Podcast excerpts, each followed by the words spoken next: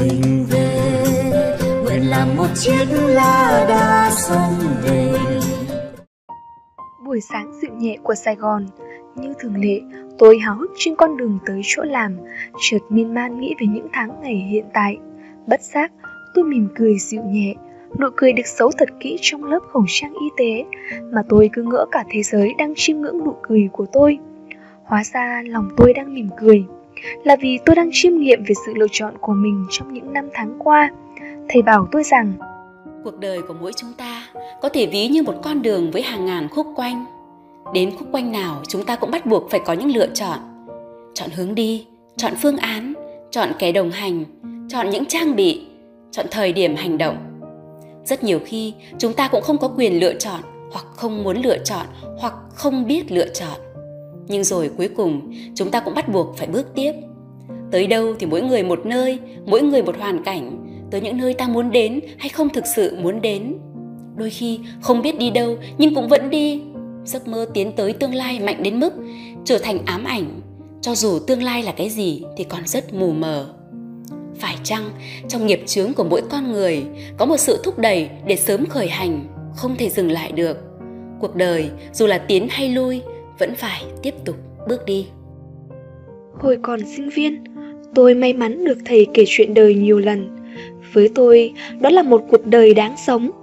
Sau này đọc sách của thầy tôi đã đọc đi đọc lại nhiều lần và luôn cảm thấy thú vị vô cùng với những câu chuyện thầy chia sẻ về từng đoạn đời đầy ngẫu nhiên mà thầy đã trải. Thầy kể tôi sang pháp năm 17 tuổi chẳng chọn đi mà cũng chẳng chọn pháp.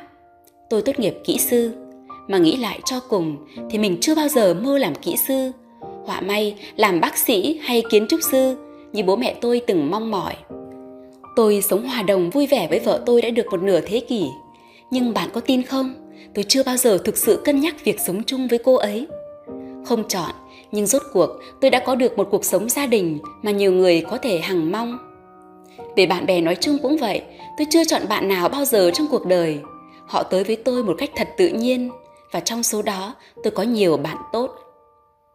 Tôi cũng chưa bao giờ mơ đến quyền lực.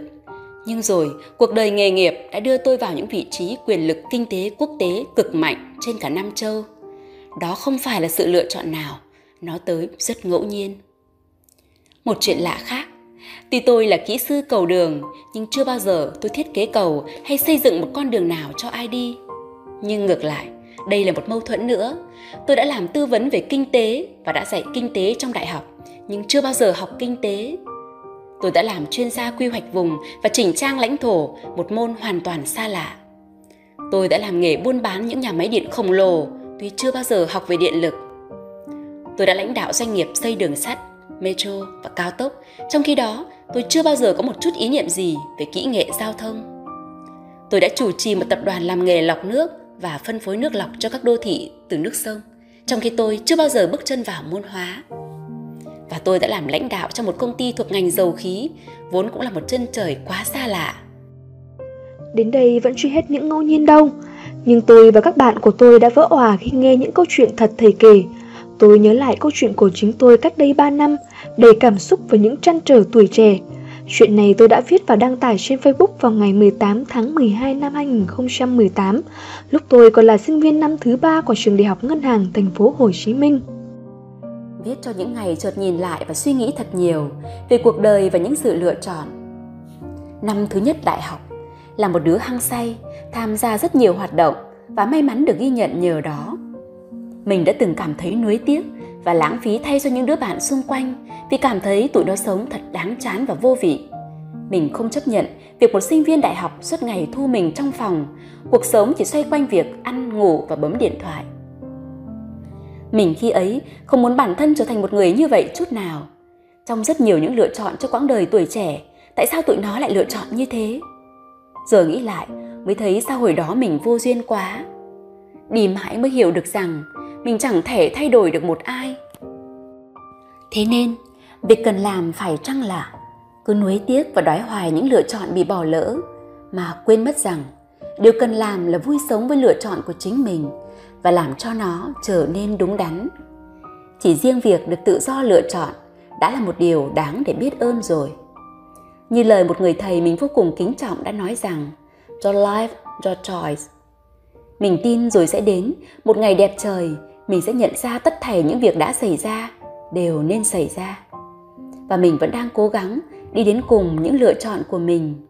Sài Gòn, ngày 18 tháng 12 năm 2018, ngày chưa rông bão, Hà Ngọc Bảo Hân.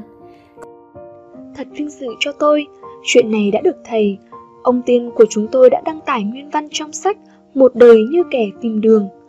Hôm nay đây, khi đang được làm một công việc mình yêu thích và đầy hứng khởi tại một công ty truyền thông, cảm xúc ấy vẫn ùa về, cứ như mới hôm qua các bạn ạ. À. Bạn thân mến, chuyện của tôi có thể không giống chuyện của bạn, nhưng chúng ta có một điểm chung rất lớn, đó là đều đang bước đi trên hành trình làm người. Vì thế, hãy hạnh phúc trên từng chặng đường nhé, các bạn của tôi. non nước yên bình khắp nơi chung lòng mình về nơi đây ấy miền không